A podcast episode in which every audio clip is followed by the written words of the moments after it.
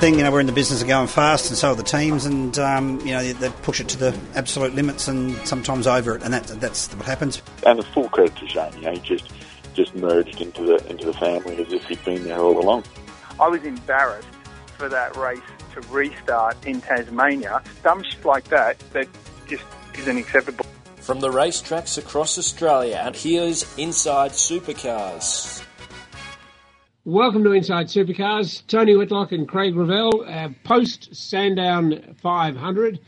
An amazing race, an amazing result, Craig. Yes, and as we spoke about last week, it certainly set the cat amongst the pigeons among many teams who, uh, well, thought they were a chance at the Pirtek Enduro Cup, and now the grim realization is really starting to set in.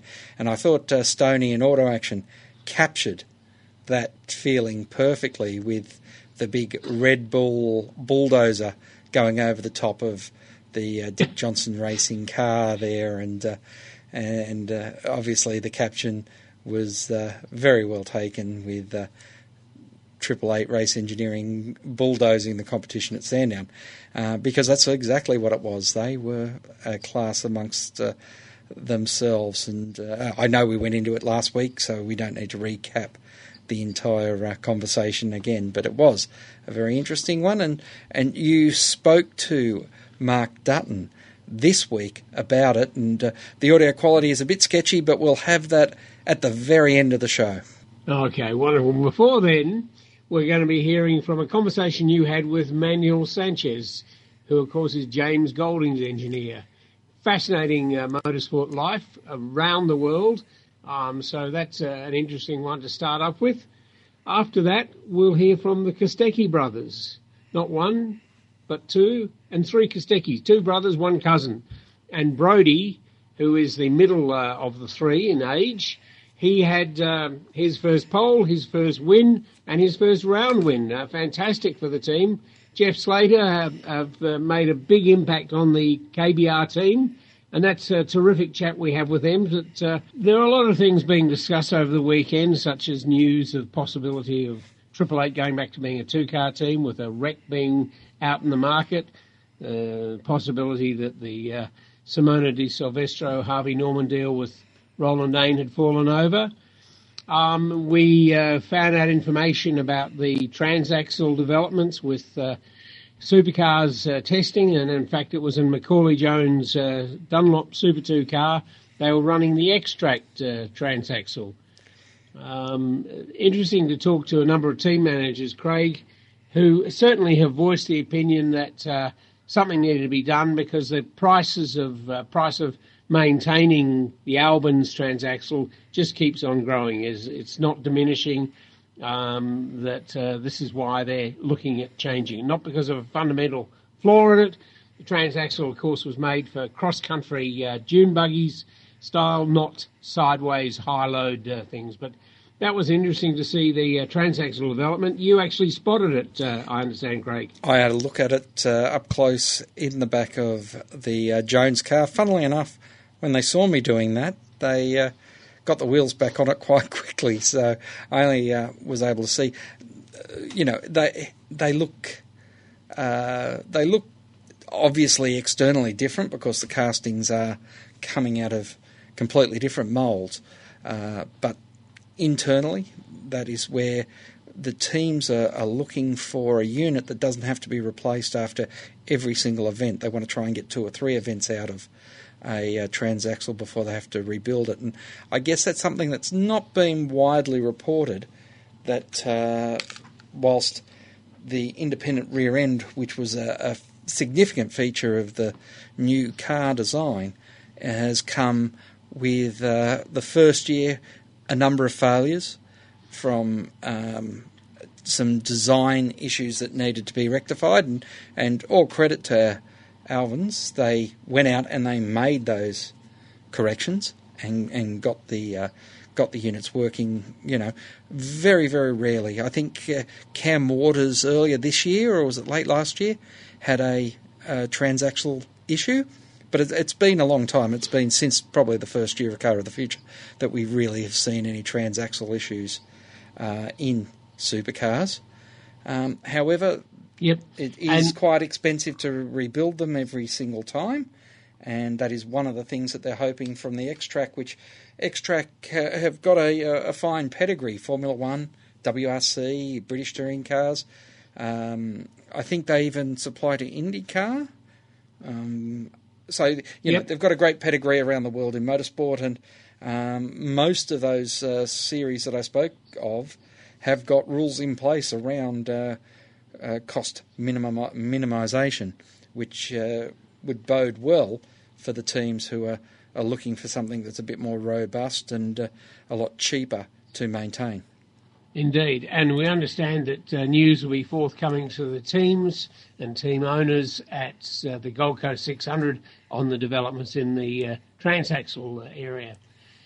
All right, well, uh, after that look at the recent news, Well, we also, Um, of maybe we course, should- we should mention that Bathurst this year on Foxtel is going to be broadcast in ultra high definition. Now, it's the race, it's not the entire weekend, but for those who have invested in ultra high definition uh, televisions and have got the set top box, uh, they could be enjoying a, a, a very, very uh, brilliant uh, viewing of Bathurst this year. I don't know how far across you are the, the ultra high definition, Tony, but uh, eh, many people say that it is as as good as being there, if not even better. Uh, my eyes are no longer monochrome. They do actually see in colour nowadays. But the idea of ultra high definition, uh, well, I suppose it's a degree of my interest level is that uh, I don't have Foxtel and get on quite well without it. But I'm sure for those who seek and want that uh, it'll add something again to their Bathurst coverage uh, and their enjoyment of this uh, great race. It also So goes well break, because it we'll return- indicates. It also goes well because it indicates Foxtel's ongoing commitment to improving uh, their transmission of the supercar broadcast, and I think that shouldn't be overlooked. First up, we'll have Manuel Sanchez. Each week, join the Inside Motorsport team as they look at all the news from across Australia and around the world. Yeah, I mean, it, it means a lot. You know, through the years, a lot of reference this race as one of our majors. 600 miles around here is no easy task. Uh, we were able to beat the 211 Student boys and, uh, and meet Anthony Bigley in the final, which uh, we were able to um, take the win off him. So it was, uh, yeah, it was a great weekend for the uh, Rapstada family. Inside Motorsport broadcast on community radio and online at sportradio.com.au. The views expressed on Inside Supercars, including the panelists and guests, do not reflect the views of the network, Thunder Media, or Sport Radio. Any publication or rebroadcast of the show without the expressed written permission of Thunder Media is strictly prohibited. Manuel Sanchez from Garry Rogers Motorsport. It's a pleasure to catch up with you. Halfway around the world, almost exactly, to be part of Supercars. It's, it's quite a journey. Yeah, it says yeah, has been. Um, well, I've been here for six years now. Uh, yeah, it's my sixth full season. I'm just loving it. So yeah, don't plan to go anywhere. What first sparked your interest in motor racing? um, just sort of the engineering side of it, like um, and sort of the quick turnaround, like just all the innovation that goes around motorsport, um, where you just constantly uh, like bit opposite to the automotive world, where you just for the road cars you go through a lot of procedures and takes a lot of time to actually I don't know design some- something and then see the part of the of the road car. Um, like motorsport is just so quick turnaround. Um, you're working on something one day, the next day you can see it build it up, then the next day you can think about ways to improve it, and you're just constantly working and working and working. It's yeah. Did you have family involvement? Uh, no, not at all. Like, yeah, not not really. Like, I, I know as a kid, I just watched races here and there, and actually was initially was a bit more interested like in motocross and so, stuff like that, like uh, motorbikes. Uh, but then after I got my engineering degree, sort of I got the uh, a bit of an experience working around motorsport, and then just fell love, fell in love with it. So, what was your first job in motorsport? Um, was as a data engineer for a uh, motorbike racing team in Spain. Yeah. So, you've left home, gone to Spain for your first race job. Yeah, that's right. Yeah, well, basically, I left home, went to Spain to pursue uh, motorsport um, engineering, let's say, uh, masters. And then while I was doing that, I was yeah starting going to races, talking to some teams, and then started working with this team, uh, doing data engineer for them. And you did a fair bit of travel all over Spain first, and then all over the world. Uh, exactly, yeah. So initially, uh, that was just for the Spanish uh, championship. Motorbike championship was pretty popular in Spain, it's pretty big. Um, then we did some wildcard rounds um, with the MotoGP in the 125cc's, uh, two stroke they used to have back then. Um, and then while I was doing that, I also started doing some Formula Renault. Uh, so we did the uh, Western European Championship. So we did some races in Spain, Portugal, uh, France, Italy, Germany. Yeah. And you would have been working with drivers from all over Yeah, Europe as yeah. well. So yeah, well, actually, my first driver with like in a race car was uh, Brendon Hartley, uh, New Zealand. So I went with him, same as that engineer. At, uh, he was racing Formula Renault uh, in Italy. That was my first sort of time at the racetrack with a with a Formula car. That was after I did the bikes. and obviously you have to have learnt a number of different languages along the way to communicate with everyone. Uh, yeah, well, I mean Spanish. Uh, yeah, well, Spanish and English, and then actually most of the things, even in Europe, everybody speaks uh, English. Sorry, um, so because you've got even your crew. So I, I was from Venezuela. We had people from France, from Italy, from Portugal, and yeah, it's just English is uh, the universal language for motorsport. So that was the common language. Yeah, that's right. Yeah, I mean, I work with an Italian team, and I could sort of get away with Spanish and Italian, uh, but uh, most of the time was yeah, English was the first common language. So what made you decide to try your hand in Australia? Um, well, I've been following the the championship for quite a while actually. Um,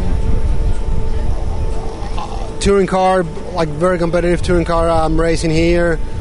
Uh, South America, we've got some touring cars as well. Like most of the racing we do in South America, uh, it's touring cars. I've always been interested in touring cars. I hadn't seen in South America. I wanted to try something else, like within the same sort of type of cars, um, and see how you're th- doing things around here. So was here a way of getting yourself into touring cars and you just never left? Or was it a destination?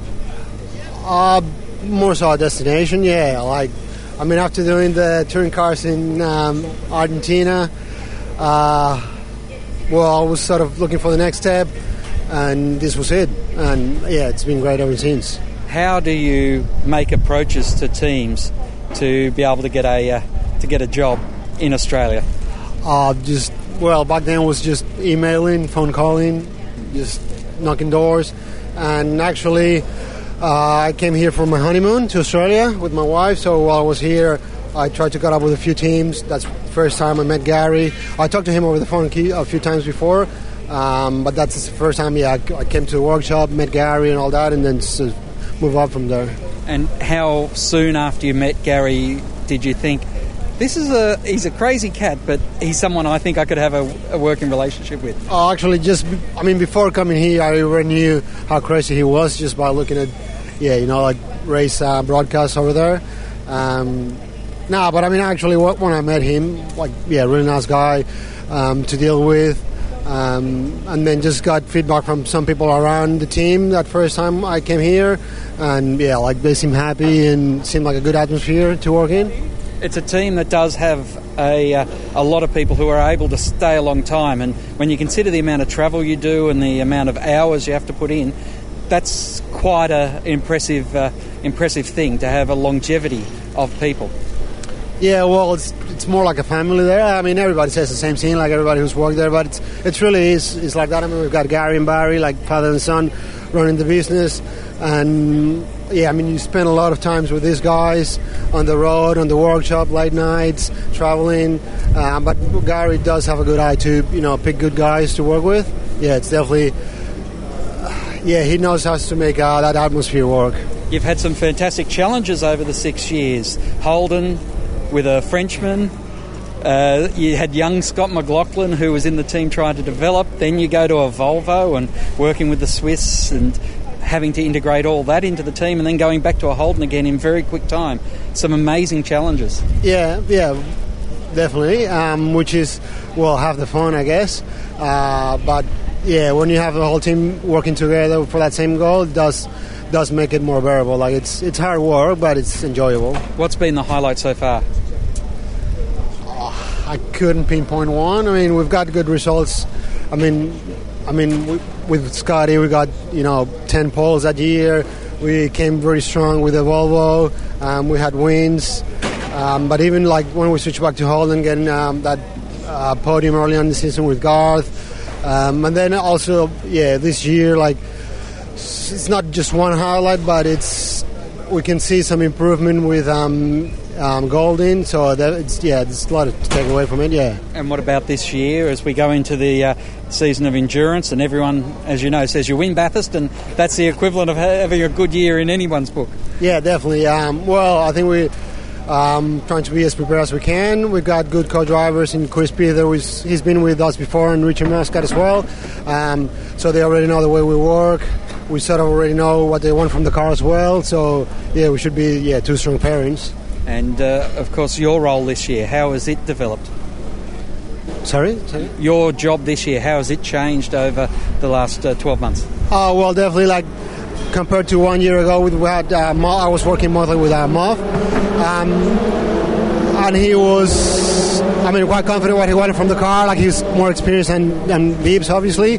Um, so this year is a bit more focused on trying to get, like last year, I mean, Moff I mean, he could get like he knew what he could give to a team, whereas Bibbs is already sort of still building up to it. Um, so, I mean, last year was getting the most out of the car because I knew Moff was there, and it, yeah, I mean, Bibbs is there anyway, but.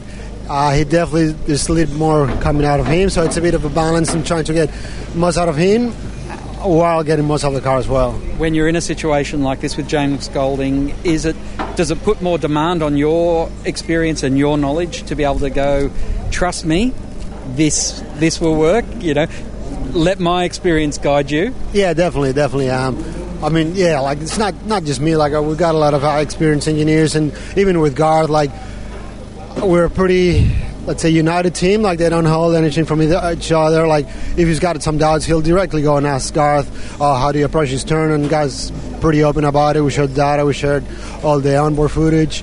Um, and yeah, sometimes, yeah, if it's not really, I mean, if it's not really sure about something, yeah, I just gotta, you know, pull that card. Trust me, it's gonna be good. Focus on your thing, and we'll make it. Yeah, just focus on your driving.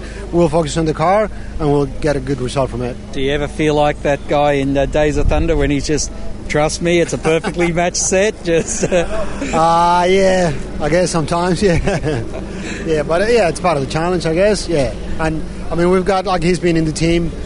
I mean, obviously he's just been driving for us in the main game this year, but he's been in the team pretty much since I got it. Like I started 2013, and I think he started a couple of months after me. So just doing his apprenticeship. Um, so uh, I got a pretty good relationship with him. Yeah, I think he trusts me. I trust him as well. So yeah.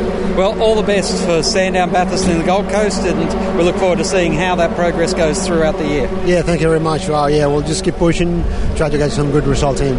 After the break, one of the delights of this job is uh, those opportunities to talk to the young, enthusiastic, and those who are on their learning curve. And this year, back in Adelaide, I met the three Kosteckis uh, an absolute delight, and we were fortunate enough to grab them uh, in uh, in their transporter at Sandown. Each week, join the Inside Motorsport team as they look at all the news from across Australia and around the world. This year in Formula Three, I think is a fantastic environment for me to be doing that. However, I believe for myself, uh, a sustainable career in tin tops such as V8 supercars in Australia is where I see myself. Second crack at the Australian tires since we've been back, and a bit unlucky the first time, but we end up with a win there at Speedway City uh, two weeks ago. Inside Motorsport broadcast on community radio and online at sportradio.com.au. Join in the conversation, post your thoughts on our Facebook page, and to ask a question, email insiders at sportradio.com.au. Welcome to Inside Supercars, Craig Revell and Tony Whitlock, and we're with a trio of racing drivers who are performing this weekend at Sandown and have been doing so in this year's Dunlop Super 2 Series. The Kostecki Brothers Racing. Now, there's actually two brothers and one cousin, but they don't have it two brothers and one cousin racing. They just call it Kostecki Brothers Racing. And because they have the same surname, that works. The three brothers are by age order, but not brothers. Brody, who is 21. 21. Kurt, who is 20. 20. And Jake? I'm 18. 18. There we go. So Jake and Kurt are brothers. Brody is a cousin, and they all have been competing. This is the second year for all of them. Uh, yes, it's it's the second year for me, and um, I think Kurt, you're on your third and a bit. Yeah, third, third year, and Jackson is third year too. Yep. And um, they've been doing terrific things. Brody, in fact, has just won uh, his first race for the team. Yes, that's Um, Kurt earlier this year has had a uh, a pole, a podium at Clipsal. podium Clipsal, and Jake is making his way into the top ten. that's it's correct. always somebody Yeah. who's got to be making their way, and as the youngest one, that's only fair. Yeah. Uh, look, you're doing a fantastic job. I mean, obviously the team is a very young team because it really only formed in the way it is now. Tell us a bit about it, Kurt. Yeah, well, we started um, a couple years ago actually when Jake was racing the Kumho series. We we bought a car off Triple Eight and then started running there. So we we put all all the nights together at the work um, at home. Really, the car was in the shed at home. So we just we Home being home being Perth, WA. So we worked out of there for a full year, raced the Kumho series, and found our feet, and then um, slowly moved our way into um, the development series where Jake and I started together first, and then this year we've um, welcomed Brody into the team. So um, it's been a bit of an up and down journey, but um, I, th- I think it's been good so far. Like today, Brody getting his first win, it shows the direction the team's going is really good. Yep. Um, and obviously, the the uh, structure of the team. Um, Jeff Slater, who's been a long time in the category, he's a team manager, chief engineer, Mm. and you've had others people helping you as engineer, both you, Brody, and, and Jake. Is that right? Yes, I've actually had a few different engineers this year. Um, not by choice or anything like that. It's just really hard to get people to, you know, to be available part time. So, but you know, Jeff's the main man. He steers the ship in the right direction. So, um, you know, having him come on board this year has been, you know, great for us as a team, and I think it's you know really starting to show show with our results moving up, and yeah, and yeah, it's all it all seems to be moving forward. Okay. And Jake, you've had a number of people engineer you. Yeah, I'm pretty much the same as Brody. I've, I've been working under Jeff in there because he's the chief engineer of, of our team. So I've been working under him, and I've had a few people help me along the way. So, and now for this round in Sandown, I've got Kirby from Matt Stone Racing. I think he used to be from. So Yeah. he's helped me today. So I got sixth place in the race. So happy with that. Yeah, yeah, indeed.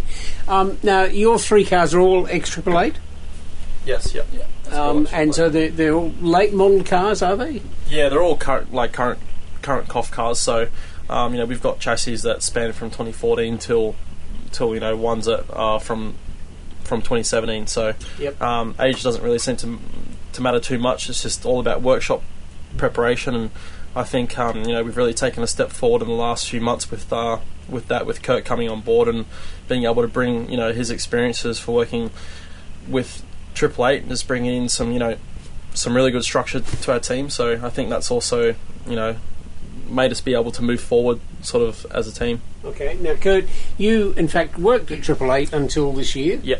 Uh, how long were you there? Um, I was there for about two and a half years. So Okay. So how did that come about? What happened there? Um, when we, it was, it was a bit of a funny story actually. When we start, when I started, and um, we bought the two cars for KBR from them, and, and we booked in with them to do a couple of weeks there, and and them take Just us to through learn the cars, learn the cars, and yeah, learn their processes and stuff, just so we could continue that with them. Um, and then by the end of the second week, they offered me a job, so I must have shown something while I was there. So I was there for two and a half years, learned as much as I could, grabbed as much information as I could, and then now I've obviously moved back to my own team and trying to make these cars go forward. And especially in the last couple of weeks, I'd say we've made the, the best jumps forward. Um, we had a couple guys leave the team, um, not for any reason in particular, just their own reasons. So um, Brody and I have really had to step up recently to try and get So the most out of the th- cars This is a workshop based in. in um, Meadowbrook in Queensland. so Right. Brody and I moved to Queensland to work on the cars, and it's um, mainly me, him, and Andy, the three guys that put the cars together. So um, to come away with a win in our first race since we're doing that is is pretty cool. Good, good. And Jake, you're you're back home based in Perth. Yeah, yeah, exactly. I'm um, working for the family business back in Perth, so I'm helping Dad out over there while these two boys are making. Sorting their hearts out, making your car ready. Yeah, exactly. Okay, the family business being Uh, we make wear plate for the mining industry. Okay, what- what are wear plates? It's a uh, fused alloy liner that goes in a lot of the truck truck bodies and like chutes, the iron ore shoots. so. This is big mining equipment. Yeah, that's Right. Okay. And and have you worked in that long? Uh, I've been there for two years now. Okay. And Kurt, did you have you worked in that business? No, I didn't. I didn't do much there because I was um, straight out of school, straight to Triple Eight. So there was, there was Wow. no, no rest time in between. To, but it's I've obviously been around it for long enough because it's what I've known since I've been a little kid. So Okay. Now the, the sponsors you have on the cars, um, there are a good number of mining sponsors. I can't see the logos of them all, but um, Arcoplate.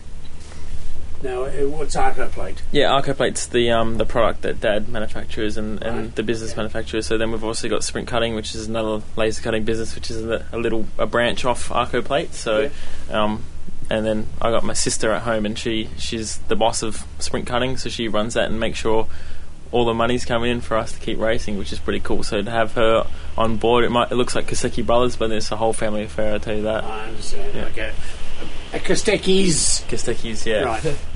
Now, Brody, where did your racing journey start? How did you get into racing and what tripped it all off? Uh, I think you know we actually all started um, in the same parking lot, which is where you know the family business is located in Malaga. So um, yeah, it, it, it all started with a you know a go kart and some cones, and it's just spiraled from there really. So um, yeah, so you know yeah And yeah, yeah, yeah exactly. So you know I think having having racing growing up is you know really brought us close together growing up, and I think that's something that you know we all cherish cherish forever. So, um, you know, being able to, to do what we do, you know, I think we're we're really thankful for it, and you know, our, our family puts in a lot of hard work to, you know, for us to be at the racetrack week in week out. So, did it move from informal races around the car park to racing in AKA or Karting Australia um, uh, races then? Yeah, so we actually started, you know, driving go karts at the age of four. So um, as soon as you know we turned seven, I'm pretty sure one of us on our birthday actually raced um, on a Saturday. So uh, you know, we all started at at Wanneroo there um, near Barbagallo for Tiger Kart Club. So yeah, it's kind of just all spiraled from there, and you know, we've all done, you know, sort of a different path to, to where we are now. But it, you know, we've all met back, met back here in the Super Two series. So, how antsy were you to get that first drive when you're watching brother and cousin already out there mixing it? Yeah, so always watching them from when I was little. Brody was already racing for a few years or two years, so always going on the track to watch Brody and Kurt. And so finally, when I turned seven, I got my own cart. Oh, actually, I think it was Kurt or Brody's old cart, so I had to go on that first. So did that for a bit, and then started being successful, I guess, and then kept moving forward. And any titles amongst you all from your WA karting days? Yeah, a few. There's a few titles here and there, and like zone titles, state titles, all that. So, but it's it's pretty. They're pretty distant memories at the moment because we just full steam ahead on what we're doing here in the supercars. So, what was the next step then? Uh, for Jake and I, it was it was straight into the I was straight into the development series, and, and Jake was in the Kumho series, and, and Brody packed up his bags and went over to America and spent a couple of years there, and um, did well over there, and um, but then as Jake and I and Dad were building what we're doing here, Brody came came back, and, and now we're all doing it together. So, what were you racing over in the States, or what were you doing there? Um, I was racing sort of the, the equivalent series to, to Super 2 over there, so it was called the NASCAR K&N Pro Series, which is the you know the main feeder series into the top tier ranks of NASCAR. So um, yeah, got a lot of laps over there. You know, racing is sort of sort of a lifestyle over there. You know, you race every single week of the year. So um, yeah, I raced for three years over there, but it probably works out to being eight years of racing here. So yeah, it was it was kind of you know a real eye opening experience coming back here and not being in the car every single week and only doing eight rounds a year. So yeah, I was very thank very thankful to. To, to have that experience. Obviously, people don't understand that oval track racing is every bit as hard, if not harder, than turning left and right. Yeah, it's actually it's quite complicated, um, a lot more complicated than it looks. So you know, there's a lot of factors that go into it, like like like every form of motorsport. So, um, but at the end of the day, um, there's still a checkered flag at the end. So, yeah, it is what it is. And your father is Stephen, Stephen being Kurt and uh, Jake's father. Your, fa- your father is a brother of. Yeah, so my dad is um, Steve's brother, so he's currently located in America and he works for family business over And there. And his name is? Andrew. Andrew, okay. Um, given that Jake's just gone, your your long term ambition, it would have. What, what is it in motor racing? In motor racing, definitely is to just make to to the supercar series and then run well there. So at the moment, it's it's almost more about what's right in front of us, really. So I think, um, like as anyone will say, motor racing's easy. All you got to do is win. So we, that's what we're focusing on doing, and then the rest will sort itself out. Okay. Now you ran last year as a sub for when Lee Holdsworth crashed in, in Darwin. You subbed for two meetings, was it? Yeah, two meetings in 2016 um, at QR and Townsville. Right. And you brought your own car to that. Yep. Yep. And this year you've done two wildcard Two events. wildcards, yeah. Um, do you find that with each event that your experience, your knowledge, your ability to cope with being amongst 25 other, you know, or 26 other full-time racers, it, it goes up each time? Do you find that? Yeah, I think it does go up each time, but it's it's very minimal. I think we get and I get more out of being around the right people. So being with Brody and Jake and Jeff in the development series, all working together, I think I can almost get more out of that than when I was doing it by myself in the wildcards. It was just me, myself, trying to learn as much as I could. It's Yeah. it's when you got more brains working together, I think I can take in a lot more. Okay. And Brody, your ambitions? Yeah, you know, Kurt nailed it right on the head. You know, we've always um, focused on you know rights ahead of us, and you know, I think winning races in Super Two is definitely the priority at the moment. Um, and and like Kurt sort of brushed on, you know, the rest will sort itself out. But you know, we're trying to build up our, our team here, and maybe one day if it's ready, we'll you know move up. But that but that time's not now. So um, yeah. Okay. All right. So now um, next round from here is Bathurst. Yep. Which is obviously a giant curve in terms of learning. You've done it once before. Yes. Yep. You've done it twice. Tw- twice. Yeah. Yeah. Okay. Um, do you you know? I mean, there's the track. Obviously, most people say it's a favourite track of drivers around here. Um, is, is it the same for you? Do you find that the challenge of that place, learning it? And Yeah, I think the challenge there is huge, but I, I don't think I've ever met anyone that hasn't driven on that track that said it's their favourite track ever. So, Right. um, when you get a lap right around there, it, it feels like nothing else. So I think that's what everyone goes for, and, and um, we're trying to we're working towards bringing the best cars there. Like we we rolled out of the truck here this weekend and been pretty good straight away. Yep. So um, we've hardly had to touch the cars since since we ride out in practice one, and that's what we focus to do every round. So looking forward to Bathurst, looking forward to the new challenge and double points this time. So last time we were there, there was no points, but this time we're we're good. yeah. You going to single driver it, or are you going to have co-drivers? Yeah, single driver for all three of us. Um, I don't think. I don't think we know anyone that we trust at the moment. Besides each other, we can't have that. So Yeah, yeah, yeah. Uh, and obviously, then for Bathurst, it's a it's a big buzz for you to go there again. Yeah, and, you know, I'd, I had a great time last year, and you know, kept the car straight and all the doors on it. So, got to run all the laps that you know Super Two offered there last year. So, hopefully, I can sort of build on top of that. And as Kurt said, double points, and it's going to be really crucial for our, you know, f- for our championship. So, yeah, we definitely have to be on the top of our game. Okay. Now, your first win and, and the team's first win today. Um, that was a big buzz for you. yeah, it was definitely exciting. Um, but you know, um, it was a bit of a, a bummer that Kurt sort of got taken out on the last lap. Otherwise, you know, we all, you know, all three cars would have been in the top ten. So you know, we still have a bit of work to do for tomorrow. You know, and it's still, you know, the train's still still full steam ahead for tomorrow. So Okay. Well, it was a very terrific uh, qualifying session this morning because until about a minute 12, a minute 11 or something, you were on top. And you had quite a break. You'd been second for a short time in the start of it. Mm-hmm.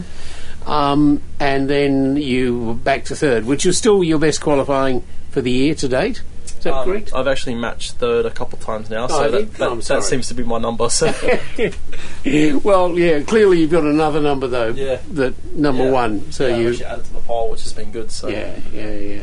Well, it's been fantastic. Unfortunately, Jake slipped out. We'll catch up with him another time.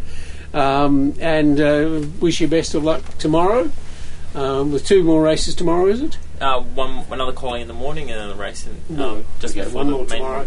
and then Bathurst is the 250. Yep. Do you actually find that large, uh, longer race uh, uh, trouble sort of thing? No, no, I don't think. Like, obviously, I've had a few main series races under my belt, so I know really what to expect. But that track, um, it's not as physically demanding as a lot of the other tracks, just because you got a, a long straight up the hill, You you got get a a- long straight a down the hill, so you got to get a, you get a good break. But you go to a track like Townsville when it's 200 k's in the heat. There is is one of the hardest tracks you can do.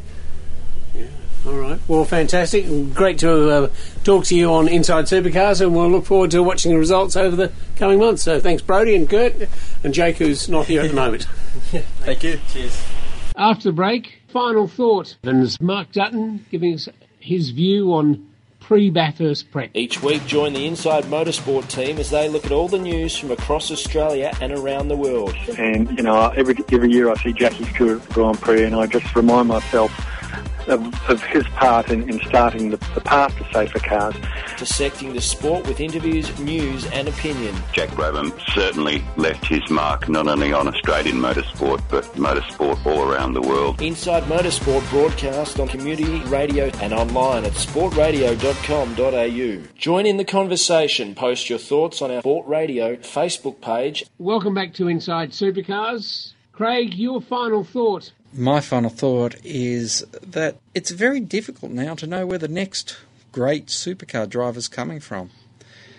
Years ago, you know, if you spoke to the Formula Ford champion, there was a fair chance that he was going to be, in a number of years' time, working through the Dunlop Series into the main game.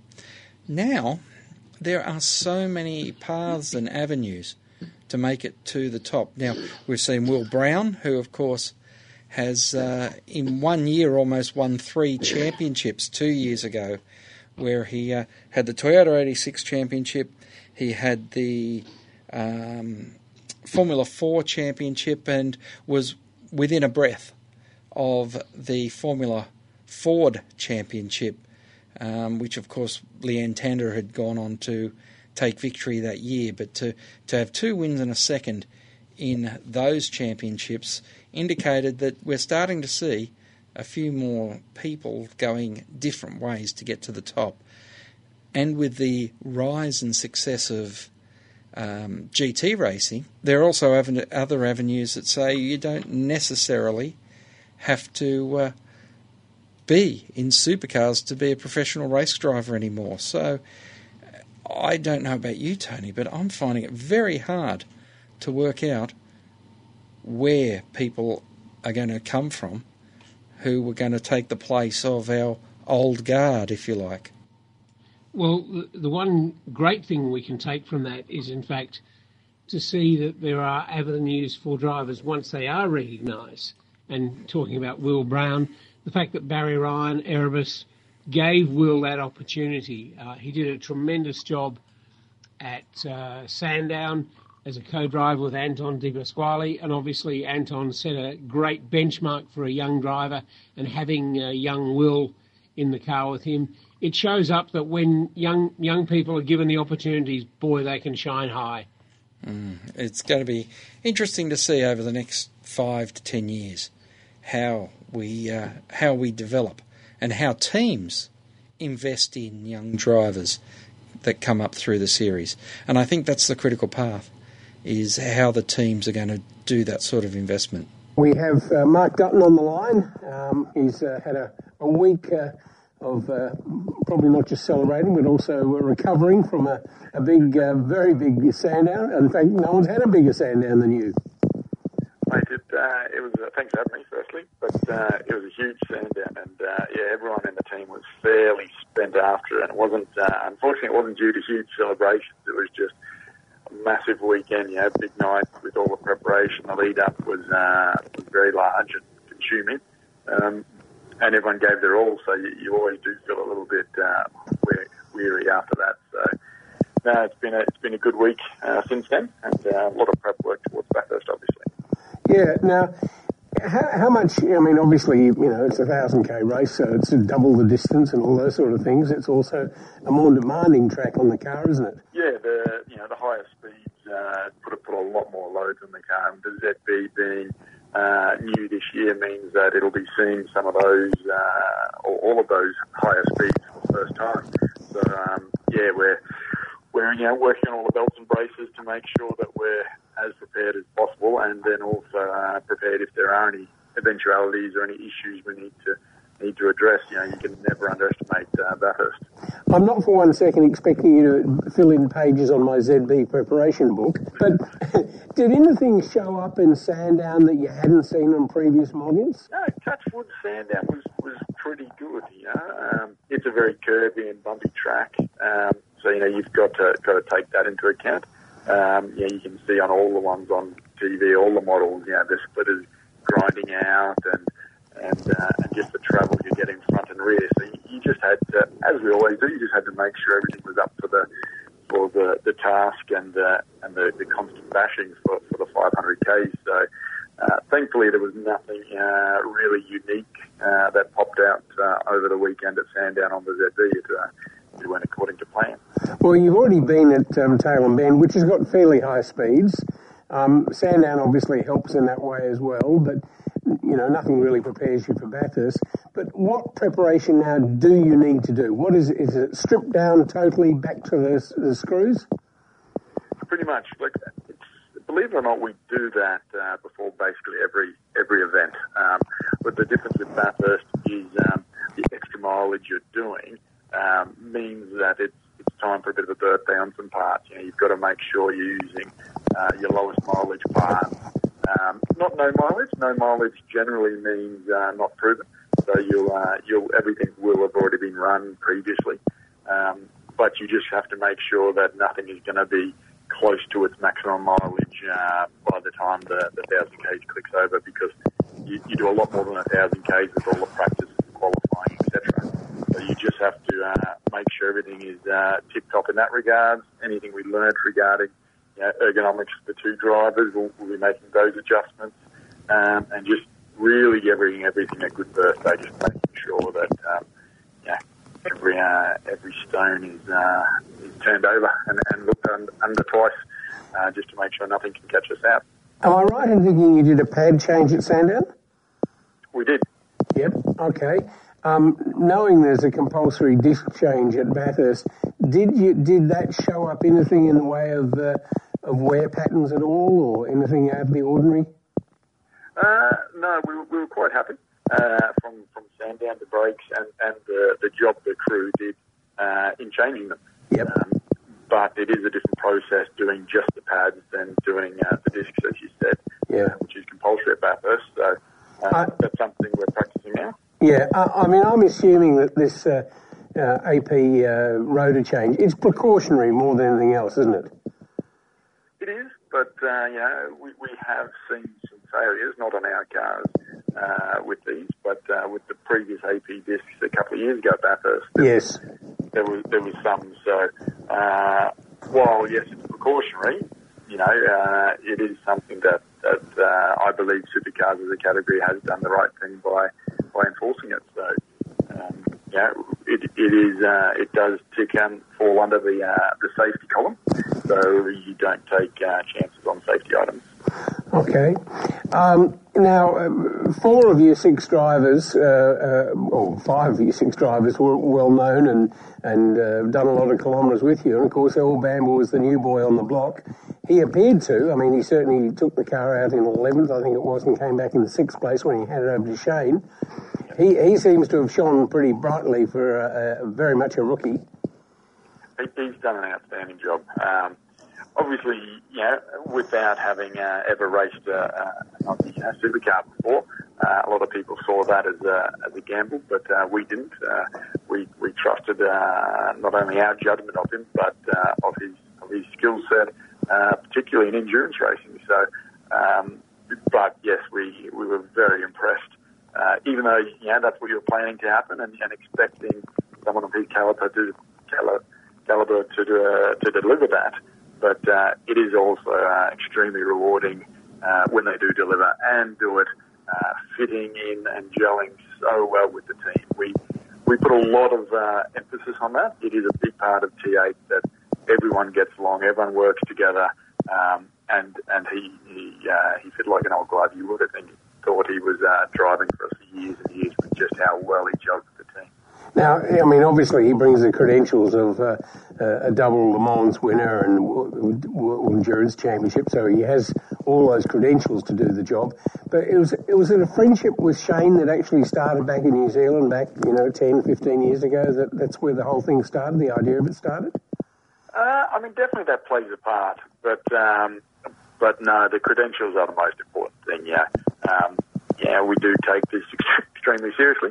Um, the our racing business that we. Oh, I'm not suggesting that it's at an old mate's weekend. I wasn't suggesting that one second.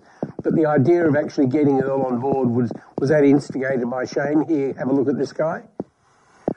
Um, I can't remember who, who proposed Earl. To be honest, it was he because just of the, the level of quality, he, he was on the radar. So uh, when when we knew that uh, we needed someone new because of clashes, uh, we we then yeah looked to to anyone and everyone out there, and, and he was right up at the top of the list. And then when we we know, looked into it and, and saw that uh, clashes wise he was fine to do it, we uh, we got on the phone real smart. So uh, it definitely does does help that, uh, that they were friends and they knew each other because then you know the type of person you're getting. Um, so for sure, yeah, the fact that Shane and him are, are, were already mates, that, that does help. But uh, it all comes down to, to credentials at the end of the day. But part of, as I said earlier, part of the what we look for is the is the personality of the driver because uh, you need them to gel. It's not a nice to have for us; it's a, it's a have to have. So the fact that uh, Shane could vouch for him in that regard and also Jeromy Moore. Jeromy Moore. So he's done, you know, he uh, he does a lot of work with, with JJ in, in, with Porsche. Yes. Um, there was that uh, association. We can close the loop with that as well and get some, some feedback uh, from JJ on him. So um, yeah, uh, all everything aligned to, to, to get it happening. I, funnily enough, was just looking at the back of my motorhome and saw the comment that JJ wrote back some four or five years ago. And sorry to see you go, he wrote. Uh, have you spoken to him recently? Uh, not too recently, actually. We we generally email every now and again to catch up, but uh, yeah, it's one of those things that uh, know, we're friends on Facebook with not only him but his wife. So I, I often find myself falling into the trap that you uh, you see their updates on Facebook and and make the mistake of thinking that you've caught up with them when, when you haven't. When all you've done is found out what he's doing, yeah. Is, exactly. Is he going across to work on the Formula E cars? I'm not too sure, to be honest. Yeah, okay. I, I mainly just see the pictures that, uh, yeah, that they've had a good result or that, uh, or that Michelle and, uh, and them are travelling around. They're, they're really enjoying their time in Europe by the looks of it, so, yep. which, is, which he has said as well. So uh, it's, it's awesome to see uh, someone maximising the opportunities they've got there. So. And, and, and in the old books, of course, another ex-Larkham motorsport man. That's true. That's true. I uh, I usually rib uh, Mark about uh, what a pity he couldn't get the success you all together. but uh, yeah. Um, so, uh, is there anything? I mean, this is a number of times now you've run three cars at Bathurst, including the time when it was the Audi Prio. Uh, what was it? I can't remember. PlayStation? No, I'm sorry, I can't remember. What the Xbox car? Yeah, the Xbox car back then. Um, so, a number of times you run three cars. Obviously, the size of your personnel fleet grows. Um, what number do, is it that you actually have under your roof, so to speak, uh, at Bathurst? Yeah, we, we almost take the whole team, and uh, we, we've got just under 50 uh, based at uh, at Triple Eight. Right. Um, so we'll take about 45. Uh, now they're not all you know full-time employees. You know, like Chris Yep. Brady, our, our physio, and uh, and Dolph we take as well. So we take extra physio, and so you, you do take a, a few extras like that. Um, but yeah, it's, uh, it should be around the around the 45, which is which is around the 10 more than than a standard round. So you, you don't bolster the the crew, you know. 50%, you know, it's still a large amount, an extra 10 people. Yeah. Um, but yeah, you, you don't go crazy because we refuel it at every uh, race meeting now, pretty much. Um, uh, the systems are in place, the, the people know their jobs. So Bathurst is big, yes, you do need a few extras. So um, yeah, and we do like to, we also offer uh, all the non, uh, non-travelling crew the opportunity to come to, to at least one of the Enduros, just because you don't have the personnel limit there. So the fact that you, know, you give them the opportunity to come to uh, to, to a race meeting to, to help close the loop and, uh, and, and keep sharp. Everyone, everyone enjoys that opportunity. One of the things I've somebody who's heavily involved in the series is the idea of increasing the Enduro Cup by the Tailem Bend event. I mean, it's obviously a track that's well suited to running an Enduro, whether it be a three, four, five hundred, whatever. Um, would that idea sort of have some merit because it is a track so well suited to an endurance type event? That's an interesting one. I um, I hadn't thought of that. Uh, I mean, you'd have to do some of the curb exit curb improvement. Right. You can see how much you know, dirt and dust got got well, on that track. So um, as long as they were were sort of tuned up a little bit, because uh, the last thing you need is you know, if it was the 500 or, or the damage, yeah. kilometres, uh, yeah, it could get to a point where it's, it's a little bit too far. But I mean, that, they're all easy fixes, and that's something that I'm sure the circuit will do because it was it's such a well uh, prepared and presented circuit. You, you have to think the Shahins would be open to anything in order to uh, to make a success of it.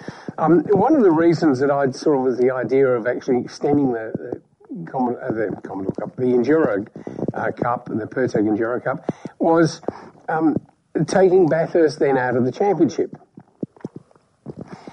And the reason I, I the reason I, I, sort of put that forward is that one of the allures of the early 2000s was the international drivers. Now, obviously, we have a, a clash when you're trying to get three, uh, you know, international drivers three or four events. It gets very difficult. But I sort of figure, I mean, there's so many drivers we hear, hear from constantly, and it can be from the Bernd Schneiders all the way to an Andretti sort of thing, saying about how Bathurst is so such a great track. It seems such a pity that we can't get more internationals there coming and racing in it. Yeah, I, I mean, taking it out of uh, being a, a championship round, I don't think would help that um, because you still, oh, maybe it would, but uh, it's you still need um, the international guys uh, or girls to do the other the other events. You'd, you'd never get one to do just well, never, but uh, it's not ideal to get one to do just uh, just Bathurst because you really want them to cut their teeth on the other ones, get comfortable with the car. Uh, before they then go to Bathurst to get comfortable with the circuit and the, the difficulties of Bathurst. So you really do need, uh, you know, the internationals to do to do the lead up events, call it, uh, of the enduros. Yes. Um, just because you know it's such a big event, you, as cool as it is getting some of the internationals there, um, you, you, do have to be mindful. I mean, what what worked in the past, um, and that's how we used to do it, was when we used to be able to pair your main drivers together. Yes. That, yeah. that used to give us the opportunity to bring out some some uh, some different international people uh, to put a, yeah, a little bit of flair and flavour in uh, in the lineup. Um, and also what used to happen at the Gold Coast, uh, where you had to run an international. Well, yeah, I mean, I, I was think, thinking about that. I mean, it almost seems such a shame when you had that full field of 20, I think there might have been 28 cars in, that, in those days, maybe more.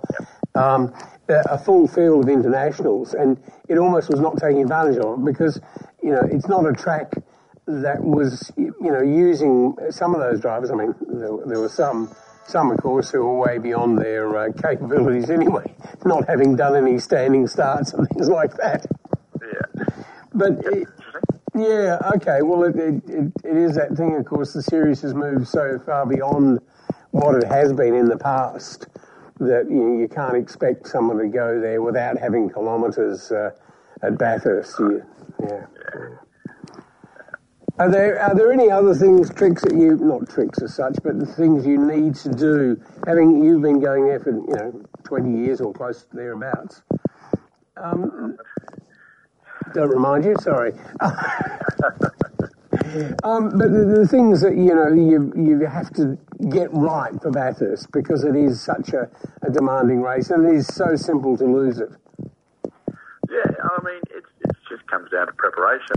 Um, yeah, and without going into specifics, just in case your opposition aren't doing the exact same thing, is is really just being prepared, um, having everyone uh, prepared for the big the big week ahead. You know, we we usually get to a track on a Thursday. You're there from a Tuesday. Everything about Bathurst is big.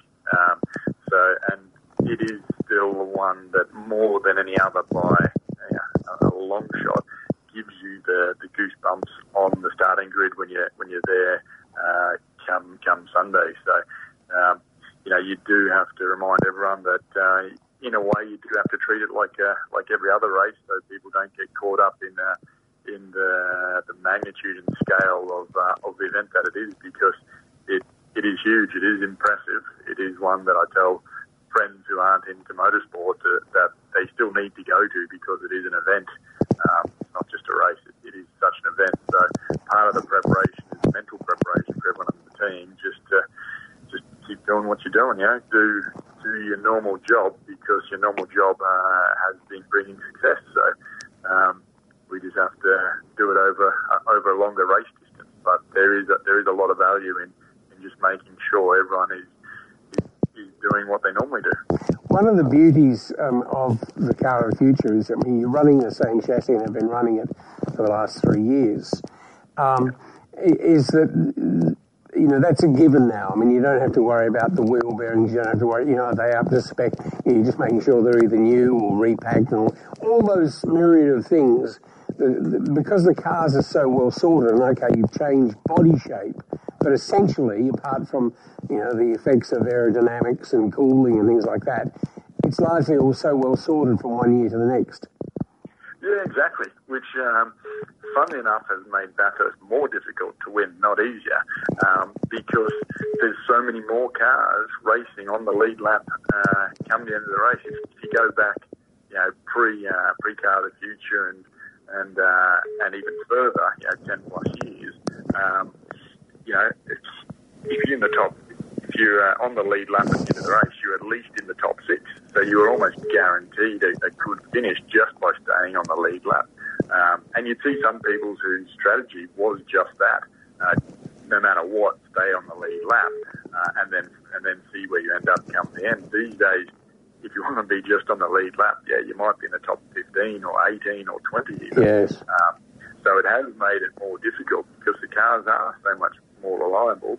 Um, but that's awesome. That's that's what we all strive for. And you, um, yeah, as, as, difficult as it is, you want to be one of those uh, those cars come to come the end of the race uh, that is uh, that is in a contention for winning. And that's part of, in fact, your working life in motorsport. Um, is that we, we've moved because of uh, computers, computer aided design, the standard of materials you're working with, all those things, the cars have become so reliable. I mean, when I, I worked back in the 70s on race cars, I mean, the standard of the things we were working with wasn't there. Um, it, you know, it's motorsport is so different because it, it's not that you have to fear a component failure. It's you have to fear about somebody, you know, running into you, damage to the fence, the, another car, and those sort of things are the most common way in which cars don't finish. Yeah, that's right. I mean, um, you know, way back when you're talking about in the 70s, obviously they were you know, effectively a road car that would then get modified into being a race car, whereas uh, for quite a while now, um, you know, they are they have been purpose-built race cars, and then um, you know, with the people like Triple Eight coming around um, and and offering uh, effectively a a service to customers to you know, the amount of components we sell. Everyone in the category runs parts that we manufacture. Uh, and trust me, they don't get the B version and we get the A version. That's not how it works. Everyone, uh, you know, everyone wants the latest and greatest so that, um, yeah, Triple Eight has played a big part in the category um, to, to bring the level of, uh, of reliability up. Um, and, and, and some other people who have been making cars as well. But uh, yeah, that has been a driving force. Yeah, uh, you have customer cars like like Tekno who have uh, built a turn, bought a turnkey car off us and won Bathurst. So um, there's there's a lot more of that available these days where you can you know, get purpose built, proven uh, race components uh, and then go racing. So as you said, the the level of, of race car has improved. Um, and that just shows uh, with with the level of competitiveness. So it, um, yeah, it, it, has made it uh, more difficult, that's for sure, but in a good way. Um, one the things that must have been pleasing to you, although obviously the, the, most pleasing part of it was having three cars on the podium, but the fact that um, the uh, Erebus and Walkinshaw cars were close by. Um, clearly, the, you know they've got a fairly good handle on the ZB. Yeah, definitely. Um, and and you know uh, those guys are always going to be there at Sandown, and they're going to be there at Bathurst. If you look pre ZB, even pre Goff, um, you know Walkinshaw have always been very good at Sandown. So uh, there was no surprise. We weren't surprised at all when they were up there with the with the ZB. You know, if you go to Bathurst last year, the, the quickest car was uh, was basically Reynolds, um, Innies and uh, Innies uh, VS. So they'll be they'll be just as fast uh, with the ZB. You know, they've they've really uh, been working hard. You can see that from the, the continual improvement of results to to extract uh, yeah the, the the the most or the right setup out of the car. Uh, the ZB knowing the sweet spot.